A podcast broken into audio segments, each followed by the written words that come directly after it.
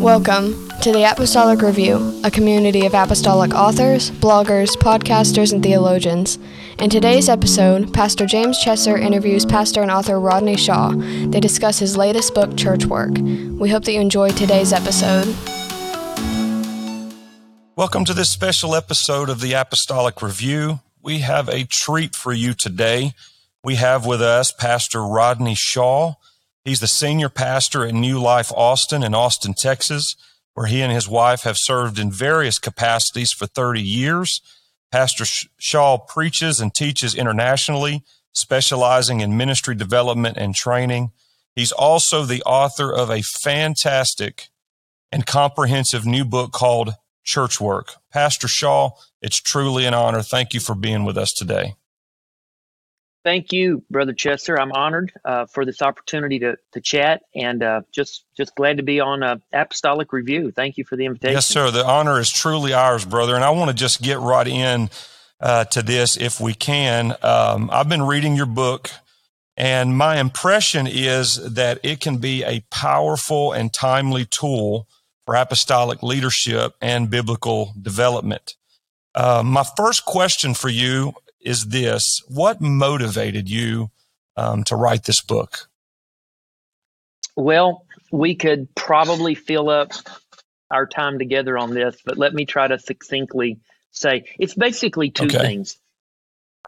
First of all, um, I spent 18 years of my ministry as an assistant pastor. And I, I, remember going to conferences and various things, and it seems like everything was always directed towards the senior mm. pastor.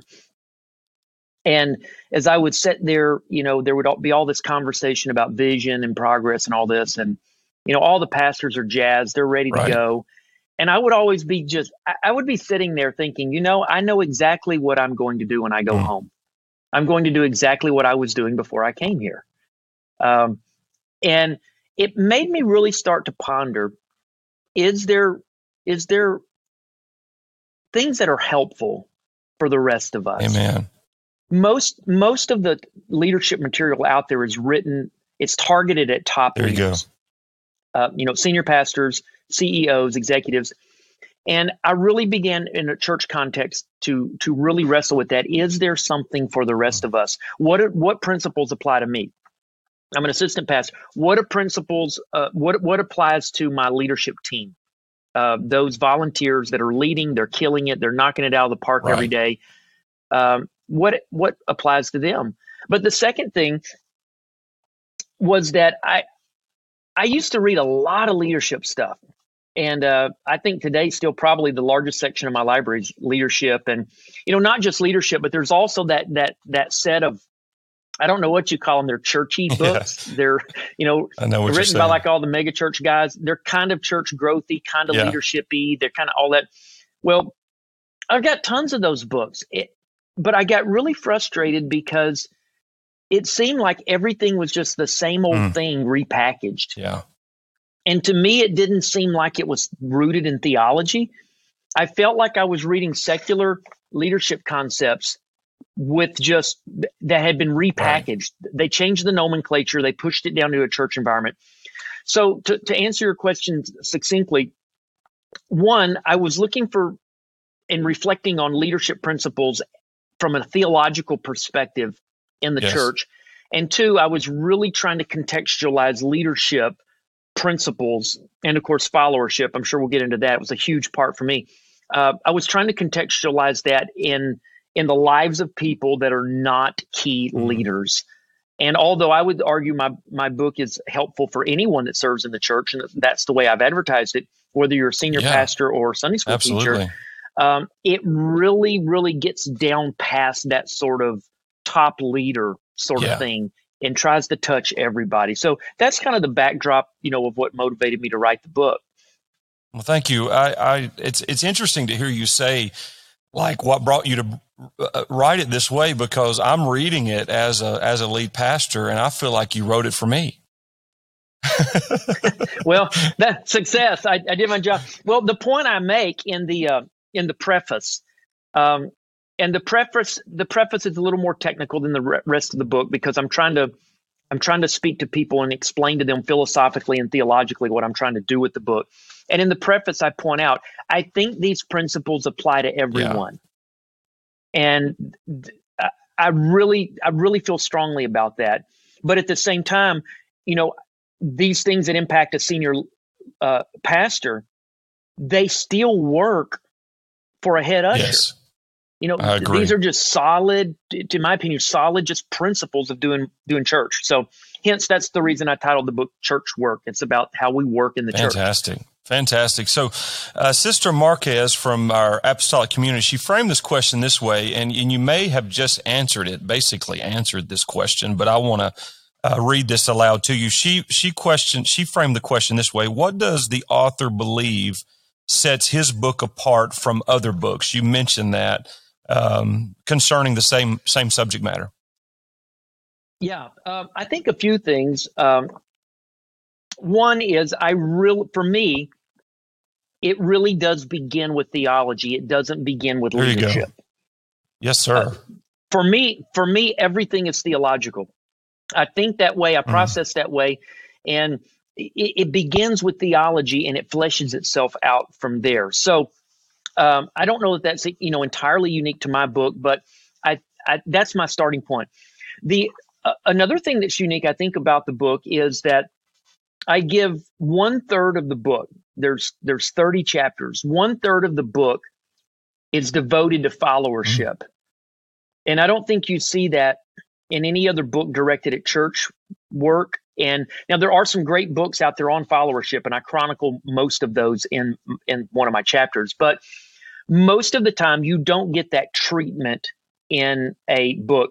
There are also some other things that are unique in the book. I think, you know, concepts that uh, you know, obviously if you if you're well read you know probably a, a, whole lot of what i say you know you would say ah that sounds like some other writer and totally fair. You know very few of us actually have original that's true. But i do think there are some things you know many of these chapters the nuances at least i think are original to mm. me. Um, the the concept of follower centric leadership i'm sure that's out there somewhere. Um, but several of the concepts I think are nuanced uh, and so, in other words, I'm not repackaging. This book. You know, there's basically when you when you talk about nonfiction books, and particularly this genre books, there's basically two kinds of books. There's research oriented books, and there's experience based right. books. This book is sort of a blend of those because in the early years, I did read a lot. I read a lot of leadership. So in that sense, it was it was research based. But this book is primarily experience based. In other words, I'm sharing, I'm not trying to present research, Excellent. and that's why there are no footnotes in the book. Now, I quote a lot of people mm-hmm. because I found a lot of worth in what they said, but this is not a research mm-hmm. book. I'm not putting forth a proposition and then trying to substantiate it. I'm sharing basically in this book two things. One, my personal experience in the 30 plus years of ministry, and two, I'm sharing just sort of my personal hmm. reflections mm. as I have moved throughout various roles. So this is not a research book, it's an experience book. And of course, that's up to anyone to judge whether or not it's helpful or not. Excellent.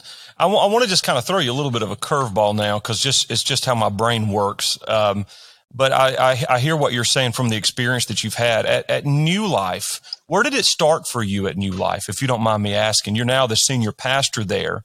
Um, but where did this, where did it, where did it start there for you um, working in the church? What was your first role there? Well, it's quite interesting. I'll fast forward the story really fast. Uh, again, we could take a whole podcast. I I was in Austin uh, working in a church plant. Um, that's a whole story. I won't get into sure. all that.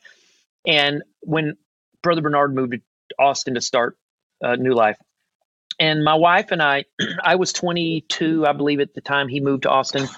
We'd already been here for over a year. Uh, so that tells you how young wow. we were. We came fresh out of Bible college, started church. It didn't end very well. We had decided we were leaving. And so we had a group of about uh, 20 people that we were teaching a Bible study to. Of course, all of them weren't faithful all the time, but we had a, a group of about 20 contacts that we'd pull together. Um, when Brother Bernard came to town was about the time we were leaving, and I called him up. I didn't know him. Of course, he didn't know me. I'm not sure. I was thinking of this the other day. I don't know if I'd even read any of his mm. books at the time. I may have, I think I may have read The Oneness of God or The New Birth, maybe in Bible college, but I knew about him, but I didn't know him. And so I called him up and I said, Hey, you're new in town. Uh, I have this Bible study. We're leaving. Why don't you come teach my Bible study? These people need mm. a pastor. You can take the people. I'm mm. out of here. And uh, long story short, he came and taught the Bible study, and he said, "Well, why don't you stay and help me?" And I said, "Well, because I'm not staying. I'm leaving. But as lo- as long as I'm here, I will help you because I'm not going to be idle while yeah. I'm here." Well, long story short, you know, 30 years later, I'm wow. pastor of the church. So that's the fast forward version of the that's story. amazing. Well, thank you for sharing that. And that that's so important, you know, um, in how you wrote the book and your target audience to have just that context of experience and being there and seeing all the ins and outs and understanding that type of uh, that level of information and that level of experience. So, a lot of folks in the Apostolic Review community, Pastor, um, uh, we have a lot of uh, great young, middle age, and even elders that are that are uh, writing currently, trying to put out a book, trying to produce, and um, so there's always these questions uh, surrounding. Um, a new book, we always want to hear from the author about, you know, how he gets there. So I want to just take a moment before we're going to get into the, the meat of your book, or I, I feel like some of the, the meaty elements to it that we want to discuss. But before we go into that, uh, I want to take just a minute and talk about your the, the process of writing the book itself, your process. And uh, we had a few questions from the AR community about this. So when did let's start here. When did you begin to put pen to paper uh, with all of this information? Oh my goodness. Um, well, church work is not my first uh, writing endeavor. Um, I have I've been writing for over thirty years. Uh, it's my third book actually, and uh, I have I don't know I would have to count. I have probably 150 published hmm. articles, hmm. um, symposium papers. So I've been active in writing. I've, I really enjoy writing. I've been active in wow. writing for a long time. So I have one, I have some experience with writing. Two, I also have some experience with editing. I edited um, two district papers for many years, and I'm the co-editor of the Forward, which is the UPCI's magazine for ministers in North America. So I've been in that. I've been in the writing arena for a while, so I'm familiar with it. Now, the benefits of that, of course, are enormous. I mean, you, you gain experience writing and being edited and having your work thrown in the garbage and all that. I mean, you learn a lot through that sure. process. Uh, but I also over over those years, I have established somewhat of an audience. I think uh, I don't want to make that more than mm-hmm. it is, but when someone sees something in print, you know, with my name on it, it's if it, if it's a UPCI person anyway they've probably seen an article here or there. They may have read one of my other books. So, um, church work was not sort of my, it wasn't my entry I into see. published work. So I kind of, I think I had maybe a little head start in that way. But specifically concerning church work, this content, like I said, was is basically my reflections and experience over the 30 years I've been here at New wow. Life. I taught most of probably 80, 70 to 80% of this content I have taught to our leaders over that span mm. of hmm. time. Particularly in the late 90s, we started having leadership annual leadership retreats. A lot of this content in some form or another I taught over the years there. I've taught, of course, many church leadership retreats for other churches. Um, you know, leadership uh, ministry leadership seminars, Bible college training. I've taught, I've interacted with the content. Um, as far as the manuscript though goes, I mean, it's a very different thing to teach a lesson yeah. than to put something yes, in writing. I have written some of this in article form over the years here and there, but this book actually sat on my desk. A manuscript of this book sat on my desk for over 10 years. I was really close to publishing it uh, when I was elected pastor. I, I started serving as senior pastor in 2010, January 2010, and that was um, that that that really sidetracked or put on hold this whole book thing because not only did I become pastor of the church, but we were in a $12 million built campus relocation. Mm. And that was like the next several years of my life. That's what I, I did. I didn't really write at all. Um, however, I will say this when I went to pick up church work to finalize it last year, whenever it was, the concepts were all there, but my perspective was mm. different because I had written all of yeah. this as from the perspective of a assistant mm. pastor. And all of that I still agree with and is true, but I found out that my tone was mm. different. And I also had some of these thoughts tempered by the by simply time. Sure. You know, we all get tempered over time, but not only by time, but my experiences then as a senior pastor leading on the other side of that desk. And so the book itself, in one form or another, has been around for decades. Uh, wow. The final rewrite was last year, and uh, I did rewrite it. I, I reshaped the wow. book. Uh, so uh, basically, I had a fleshed out outline and I rewrote it. So I, I don't know if that's kind of yeah, sure. You know, uh, the, the next question is in association with that, and maybe you just maybe I think maybe the answer I'd guess is thirty years, but the que- the next question is from time to t- from the time that you started. How long was church work in development? well, the concepts for thirty yeah. years. Um, the actual writing the book pro- probably twenty. Wow. Uh, but you know, this is like a question: How long does it take to prepare? There you go. Yeah. You know, sure. it's a lifetime. I could probably put together the actual notes for a delivery in mm-hmm. an hour, 2 mm-hmm. hours. But what I'm drawing yeah. from is a lifetime of study, reflection, experience, relationship with God. So, you know, it's kind of similar, I think. So let's let's talk about the the meat, some of the meat. We're just getting a portion of it. We I don't know. We're probably going to have to do some follow up with you, Pastor. Um, hey, let's do it, man. um, I'm I'm ready. I, I, you know, I, I like I really like how you open strong and cut to the heart of the matter in chapter one. You you make this statement, and I quote. It is easy to view leadership as a means to success and lose sight of the true responsibilities of Christian leadership. As you are well aware of, I'm sure, we live in a time when many corporate leadership qualities and practices are being overlaid on the church and its leadership. It seems like your book can serve as a, a, a pull against the use of secular model of leadership within the body of Christ. So in the in the book you use the terms follow centric leadership and follow and, and followership. So tell us about these terms and why why why they are important. Uh, yeah, um, you know, I think good leadership principles are universal by and mm-hmm. large. They'll work in Boy Scouts, they'll work in uh, corporate America, they'll work in the church. However, there are nuances for our context. Right. But I think even beyond nuance, though, our starting point is vitally yes. important. And this goes back to what I said about the- yes, theology. Sir. Our starting point is theological. Now, I use this term follower centric leadership. And I don't know, someone sitting out there that has a doctorate in leadership studies probably has run across this term somewhere else. And so I don't know that it's original to me. I've never read it before, but it communicates what what I feel Christian leadership should be. And let me give you an example.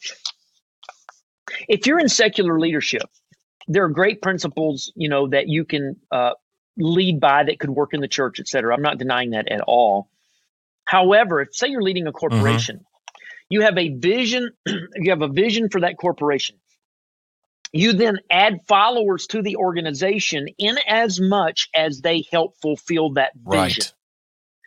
In as much as they don't fulfill that vision, they are removed That's from right. the organization. Yes. Okay. That is vision centric mm-hmm. leadership. And I'm not saying that's wrong because if you're the if you if you're the CEO of you know, Coca Cola, you can't have an organization that's primary purpose is to develop people. You're trying to you're trying to bottle. Coca Cola and get it out the door and sell it. yes, sir. Now, that doesn't mean you treat your employees bad and all that. I'm not saying that, but I'm saying that is a vision centric model right. of leadership.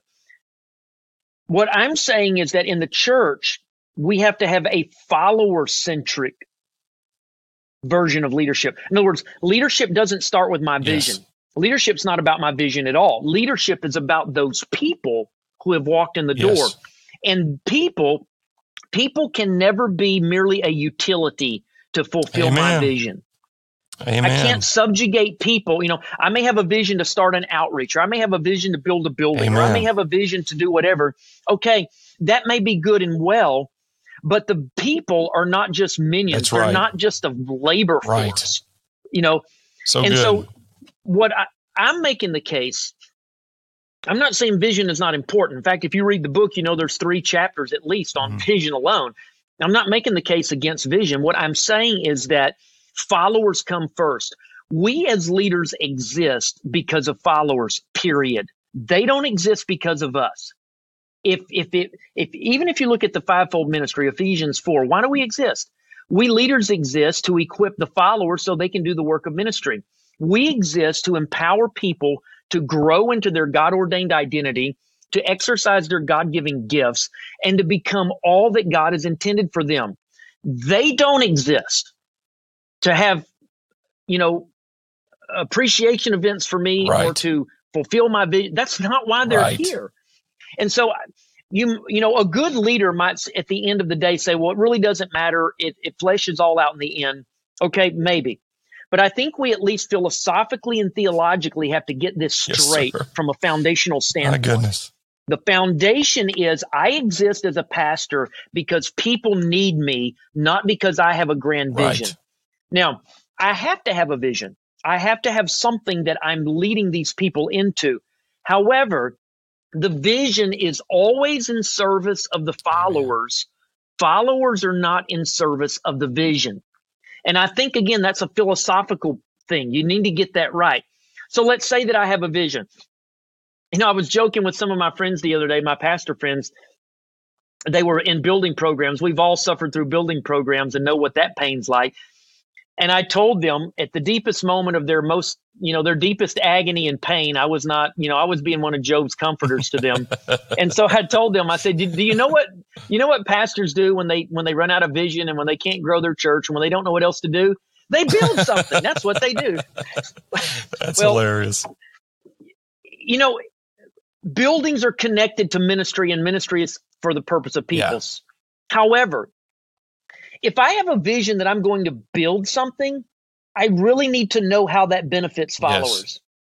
I really need, in other words, they're not existing so I can build a religious Taj Mahal and say, hey, look what My I've built. Hear it. Now, if I'm building a building, I need to be able to articulate theologically, pragmatically, and philosophically how does building this building help those people? In other words, if I'm going to ask them to give sacrificially, if I'm going to ask them to labor and volunteer and put their lives on hold while we do this right. thing, I need to be able to articulate how does this lead them and others in future generations to fulfill their calling that God has on their lives. Well, to me, that's follower centric leadership. It's all about followers. Now, part two of the question, the term followership. Um, you know, no one, uh, no one grows up wanting to be the vice president, right? That's a good point. Yes, sir. Uh, we uh, we focus entirely on upward mobility, and I have a chapter in the book um, where I talk about that. Uh, I don't know that that's healthy. Mm. Yes, we want to progress. Sure. But you know the the, the Peter there principle. You, you, know, it's a satire. You know, we get promoted to our level of incompetence. Um, we all wind up there mm. at some point. And if we're going, we, I don't feel like we can say leadership without at the same time saying hmm. followership. To say that leadership is important is only a different way of saying that right. followership is important. The reason leadership is important because followers need to know how to follow. And if we're only focused on leadership, and I use this example in the book, if you only focus on leadership and you don't focus on followership, that's like living in a world where you have perfected the development of of wheels, but you have no roads to drive on. They're they're hand in hand. Goodness. They go together. You you can't separate right. them. And uh, someone asked me the other day, and I also made another uh, sort of comparison. You know, you ever seen the guy that works out in the gym and he's all buff? You know, he's ripped and you know he's got the bulging muscles Saw and all. Today. Except Yeah, in the mirror, right? no, yeah. no, no, no, not at all. I, I, was at the um, gym this morning, saw but, that guy. you've also seen the guy that looks like that, but the guy that doesn't work on his legs. There you go. Yeah, yeah, and he's and he's That's he's got true. the little yeah, noodles. Absolutely. Okay, that's like a person who focuses yes. only on leadership but doesn't focus on followership. They're not well rounded. Let me let me throw this out there. I would be willing to say for ministers particularly listening right now, but not just ministers, whoever's listening. Your most dissatisfying experiences in organizational life, be that in a on a job, be it in a church, local church or in a denomination. Your most dissatisfying experiences are probably as a follower, not as a mm-hmm. leader. And if we don't address followership, we're not enabling our leaders to lead. Very if good. we don't d- uh, talk about how to follow well, what's the point of learning how to lead well? You can't lead people who won't follow. And we can have a lot of follow up conversation about this. You know, I talk about this in the book a lot in those 10 chapters on followership. So, you know, I'm happy to linger there. But yes, follower centric leadership and followership, those are key to me, non negotiable. Those are, those are key to the book.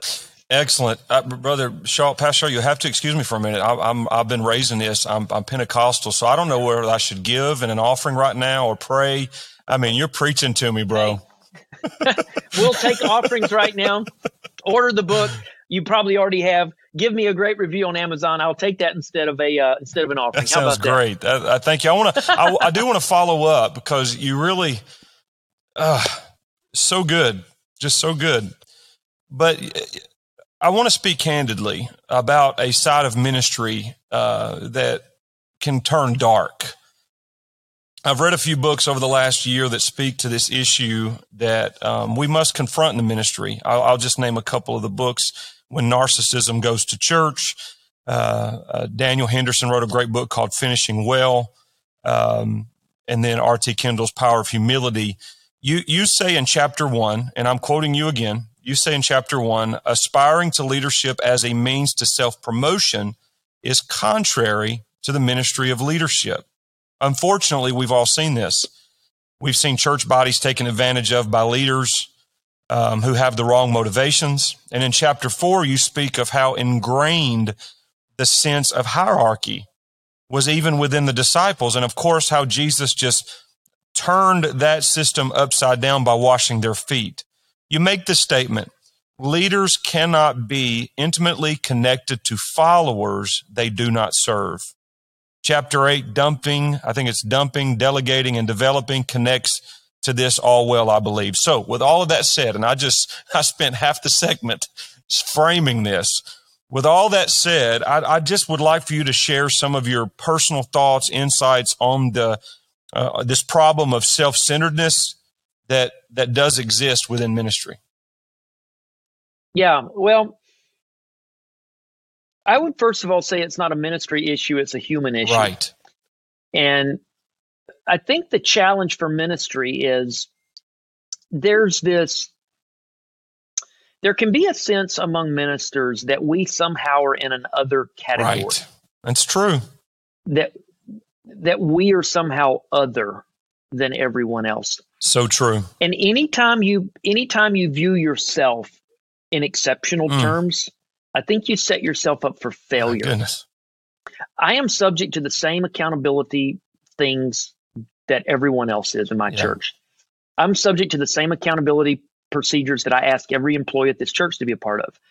Um, if I'm not going to be at the office, well, I, I need to tell mm-hmm. somebody mm-hmm. that. I can't just disappear. Right. I mean, I, I, in other words, I don't live in this vacuum. I'm a human being like every other human being. And so there needs to be accountability structures. I don't need to think of myself in exceptional terms. And a lot of times we tend to we spiritualize things and it sort of takes away people's arguments, you know. Uh, you know, all this, you know, I'm anointed, all this mm-hmm. kind of stuff.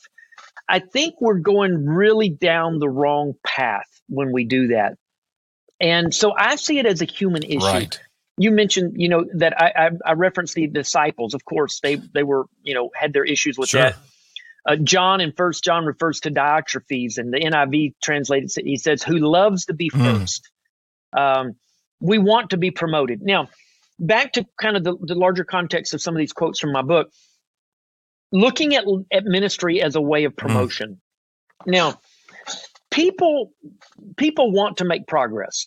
People want to have meaningful lives. Yes. They want their lives to count. They want to matter. They want to give themselves to to to things that that are valuable to them. So yes, people in the church, they want to get involved, they want to grow. However, I think we we have to really be careful that we don't look at, say, getting a ministerial license as a promotion. In other mm. words, now I'm a preacher now, I'm there a minister go. now, um, and I have I have chapters in the book on this. You know, uh, my thoughts on you know ministerial license and all that. The word ministry literally means service. And if I'm going to claim, okay, I'm in the ministry, then what I'm saying is I'm in the service, mm-hmm. not of God. Amen. Although that's true. Amen. I'm in the service of people. I live as a yes. people servant. Amen. And and I think that sometimes, you know, people talk about and, and I don't like these divisions at all. I understand they're practical, they're pragmatic, but we talk about the mm-hmm. ministry. Mm-hmm. And we're talking about right. the fivefold ministry. You know, they're in the ministry. Yes. Well, I think yes, I believe in spiritual authority. I believe I believe in all that. I, you know, I, I make my living as a pastor. Of course, I believe in that. But I I think we have to be very careful because historically, now we can get into a whole history side uh, journey here, but historically, there's really only been upward mobility in apostolic churches. In other words, if you're if you're gifted, mm. there's only one thing for you to do. You go into quote the ministry. You're a preacher. And so historically, I think we're moving past that now, but historically, if you had gifts, if you were articulate, if you were smart, if you were sharp, you were you were almost by default thrust into ministry. And you became, you know, a preacher. And I think that first of all, I think that does a huge disservice right. to the kingdom of God and to the body of Christ. There are tiers, there are there are strata in the body of Christ, and and there are people in my church who are much smarter than I am. There's people in our church that are much more articulate than I am. Preachers are not the smartest people in the church. They're not the most articulate. They're they're not necessarily the most biblically yes. What makes a preacher a preacher is the call of God, the claim of God on his Thank life. Thank you for saying that. It's not that he's yes, better, smarter, richer, wiser. I think in ministry, it's it's a failure when we think of ministry as a promotion. It's really it's really descending. We're going down. Right. Yes, we're sir. servant of all. We're slave of all. And I think we we really need to get away from looking at the ministry, the vocational ministry, as moving up. I think that's a dangerous thing. Very good. Excellent. I, I, appreciate your words today. And um, uh, pardon me for just a little pause here. You know, it's a good thing you've got the, you know this you know your mics in your ears because that'd be a mic drop moment. There would not be a mic. That's uh, that's really fantastic information. Um, I want to I want to go back uh, with the the AR community, our our community online. Um, we had a lot of questions. You know, the other day when we were texting and I put out there that I was going to interview you, man, it blew up. Oh, you know, that's cool. That's it's just cool. crazy. It just blew up. And man, you remember those questions coming in from everywhere. I've still got a list. I've probably got 15 to 20 that we're not even going to cover today. Um, but I did select, I did select a couple that I wanted to, uh, um, ask you before we wrap, wrap things up. But, uh, Clayton Killian, uh, he's a part of the AR community. He, he a- wanted to ask this question. What biblical passage best describes your outlook on ministry? It's a good time for that. We just talked about uh, ministry. Sure. Uh, you know, I would have to say, if I had to distill it down to one passage, I would say Paul in 1 Corinthians 15, where he says, It's by the grace of God that I am what I am. Um, Amen. You know, I, we all want to make a difference. We all want to do something meaningful with our lives. But if we actually pull that off, it's because of the grace of God. Um, Absolutely. And however, however I fall short of those ambitions, I would have fallen even farther short if it hadn't been for the grace of God. So, yeah, I'd say that verse. Excellent. Maybe a difficult question to answer, but I want to I want to I want to uh, ask it anyway. What did you find most exciting? What was most exciting writing uh, about uh, church work? Well, you know, as we mentioned earlier, the the process was, uh, you know, multi decades for me. So, you know, I've been immersed in it for a long time. But I was really, quite honestly, that that that part two on followership, that's my heartbeat. That that's mm. where I'm at. And I, you know, I I primarily uh, what's the best way to say this? I function better as a follower than I do a leader. Um, I uh, I can function in that role, and when I say follower, I'm, I'm meaning follower leader. I refer to that mm-hmm. term a lot in the book of follower leader. You know, someone that's leading, but they're underneath the leader while they're leading. Um, uh, I, I, remember telling Brother Bernard once after our pastoral transition here, I told him, I said, you know, my dream job, my dream job would be a highly paid assistant pastor. That's my dream job. That's um, awesome. So that whole section on followership, I get yeah. extremely excited about that. Um, we could have done a whole podcast on followership, but we may have to. We may oh, have to. It. Yeah, I'd love it. you're you're very passionate about this, brother. It's been a been a treat. Um, um, you know, talking with you about this because you you really live and breathe this. I mean, you yes, can sir. you can sense that when you're when you're reading the book. Um, you know, it doesn't surprise me that it took these years and there's so much experience in that because it just, in my opinion, it just drips with it. I mean, it really does. My wife and I are uh, taking it apart in small sections at a time. We don't just want to blow through it, uh, but we really want to digest it properly. So, um, interested to know, uh, and what was what was probably the chapter most difficult to write for you, and why? Um, you know, I think some of the ones that were more difficult were some of the more technical chapters. Um, chapters, you know, some of the ones in part three, uh, where they're very methodical. You know, ten principles of managing conflict. Um, some of those things that are just more sort of uh, technical, they're yeah. kind of systematic points. One, in other words, it mean. wasn't me just kind of dumping my thoughts. It was this more structured right. thing, uh, making that coherent. So I would say it was more more of a technical writing challenge than a than a thought challenge. Uh, as far as the thought goes, man, the whole book was like candy stick for me. I loved every minute of it. Excellent, um, Doctor Doctor Clay Jackson, of who you know, he he asked this question, and um, I'm wanna. I mean, I've been telling you, I want to link on on your two previous works, your two previous books. Um, but but what's in the future? Do you have anything on your radar radar about what you'd like to write about next? Uh, yes. Uh, I. Uh, by the way, my my first two books are nothing. They are nothing like this book. You know the uh, the critical scholars dissect, you know, say the epistles of Paul and say, you know, he didn't write some of them because the style is so different. Mm-hmm. If if if critics someday get a hold of all my work, they're going to say I did not write this book or I did not write the first two books.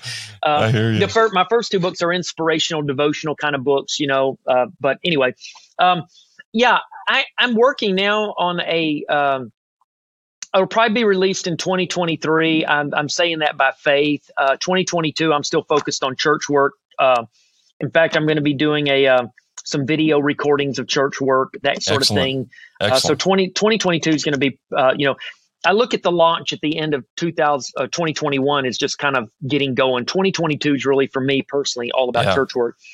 In 2023, maybe the fall, if I can uh, get my discipline down, uh, I hope to uh, put out a book, uh, a handbook for pastors, uh, a one-stop place where we talk about preaching where we talk about the tasks of pastoring, where we talk about the actual tasks, yes. the things we do. Wow. But not in this sort of, I want to blend it. I want to have very practical, okay, here's how you, here's how I go about doing, say, a communion service. Sure. But then I oh, also want to, I also want to get beyond the mechanics and I want to provide theological and inspirational reflections on communion. Mm-hmm. So I want to kind of merge the inspirational sort of, uh, and I love writing that way too. Uh, church work is not like that, but I love writing right. the more inspirational. I want to merge the technical and the inspirational together in a handbook for pastors. So we'll see. We'll see how that goes. Excellent. So, so uh, is that breaking? Did we just break that here at no, the Apostolic No, no, Review? no, no, no. This is a goal. This is. We'll just say it's a goal. How about that? oh, that uh, sounds fantastic. What a what I have a blessing. An outline. I have an outline. I have some draft chapters, but I don't have a firm commitment from the publisher yet and uh, I don't want to get the uh, cart in front of the horse, but it is a it is a goal. Let's say that. There you go. So um, you have a fantastic website, by the way, and we want to put that oh, out thanks. there, rodneyshaw.com. You can order the book there and find out more about uh, Pastor Shaw and his family.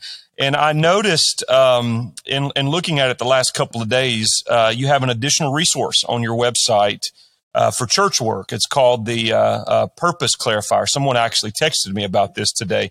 So, if you don't mind, tell us a little bit about that. When you get on the website, what that you got that tab up there? What what exactly is that? Yeah, no, I'm. I appreciate you asking. I haven't really promoted that.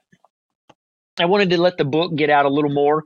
Uh, I send people to it, like I texted you about it uh, in one-on-one conversations. I'm constantly pointing people to it. Um, I haven't really promoted it broadly because I wanted the book to get out a little more. The purpose there is a purpose clarifier worksheet on the website, and it's meant to be a companion to mm. chapter 19 in the book. Now, let me give you a little background. Chapter 19 in the book is on finding purpose as a follower leader. That chapter is targeting assistant pastors, youth pastors, leaders in the middle of the pack and helping them find purpose with their lives right now. Yes. I was an assistant pastor for 18 years. And a lot of times, a lot of times it's easy to think that to think in terms of purpose as being down the road. I'll find my purpose when I'm in a different place. I'll find my purpose when a door opens. I'll find my purpose when I get a different pastor. Blah, you know, fill in the blank. And the case that I make in chapter 19 is that purpose is not what we dream about. Mm-hmm. Purpose is what we do every day. So you need to bloom where you're planted. You need to find yes. purpose now yeah. in your life. And what I say is uh, that per- we find our purpose at the intersection of three things. Number one, our calling. What are we called to do? Number two, our constitution. What makes us who we are? Am I single? Am I married? Am I a young family? Am I in debt? Do I have special needs children? Uh, is my wife even saved? In other words, all of those things that make me who I am, mm-hmm. my calling gets filtered through that. The third thing that I mentioned is context. I can't exercise my calling in this location like I would right. exercise it in another location. So. But neither can I wait until I get to that location to exercise my calling. And so I make this case in chapter 19 that our purpose is found at the intersection of our calling, our constitution, and our context. Those three things, where they inter- overlap, is where we find our purpose. Now, um, that's my audience. The, the, chapter works for anybody, though, and the chapter, you know, can it's for senior pastor, anybody, but that's who I targeted. The worksheet on my website is a free downloadable worksheet, and it's meant to be a journaling exercise where it walks you through defining not not totally defining i'm kind of making some assumptions that you know what your calling is but it walks you through kind of clarifying your calling. Mm-hmm. thinking about critically thinking about your constitution okay? What are your assets? What are your liabilities? Who are you as a person? What makes you you?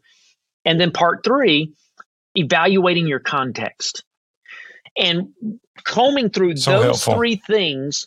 And then when you get to the end, you write a purpose statement. In other words, what do I do today with hmm. my life and my calling? That is my purpose. And so it's kind of a tool to help a person kind of focus on, get away from dreamy idealism. There you I go. I got to live today. So that's what that is. Thank you for mentioning it. Yes, sir. Amen. I love that. What a great additional tool for growing leaders. Um, Pastor Shaw, I want to say thank you. Um, thank you, first of all, for writing this uh, timely book, for investing all that time and uh, putting together the context of your experience and the principles that you've learned. And uh, thank you for taking time to uh, spend with us today. Absolutely. I'm honored. Um, I appreciate you giving me, uh, you know, exposure to your audience. I hope uh, it's helpful and you know, I hope what we said, uh, you know, in the book's helpful. That's why I wrote Absolutely. it. I really want it to be a training resource for local churches. I want this to be a book that pastors can get a copy for all their leadership team and they can talk through the, there's a year's worth of training right here in this book. Talk through this book together. Young person, they feel a call of God on their life. Hand them the book. And, and, you know, that's not just a shameless promo from an author. It's it's it's really what I feel. You know, if you ask me, what do I do? I want to get in ministry. I want to be involved in the local church. I'm going to hand you a copy of this book because I really think it is a pragmatic way to develop leaders and people that want to grow in the church. So thank you. Um, I don't want to take over this, but I'm my passion's coming out again. I love church work. I love this opportunity. Thank you so much for uh, having me on. Oh, what a what a treat! I mean, it's been a blessing for me. I feel like I've been in a training uh, seminar with you. I need to, I, I, do need to send you something. I feel like for your uh, time and investment in me, I, I do want to ask you one more thing. If you would do this for us, I'd like for you to pray. If you'd just say yes, a sir. prayer uh, for our listening audience and for me, that would be just fantastic. Well, let's do. Amen. Let's pray. Thank you. Gracious you. God, I want to thank you for Brother Chessor and his ministry and his family, his wife. You know where they're at now. I thank you for what you're doing through them through this ministry. I pray first for him and his family, his ministry. I pray blessings. I pray that you would guide him and lead him. Thank you. Jesus. Lord, this audience, I have no idea who's listening to this today, but you do. Lord, someone is out there struggling, someone is out there wrestling with a call, someone is wrestling with Amen. what you want them to do in their lives. There's someone out there that feels like they're at a dead end in their ministry and their calling. I pray you speak to them right now. God, I pray that hope, you'd birth hope again in them. Give them a sense of purpose, give them a sense of, of faith, give them a sense of progress. And Lord, I pray that all of this would be to the glory of your name and for the benefit of your kingdom. In the name of the Lord Jesus. Amen. Amen. Thank you so much, Pastor Shaw. Folks, he made it simple. Go to rodneyshaw.com, a fantastic resource for you and your church. I highly recommend you purchase a copy. I think you'll find yourself challenged in all the right ways. I want to thank you all for tuning in.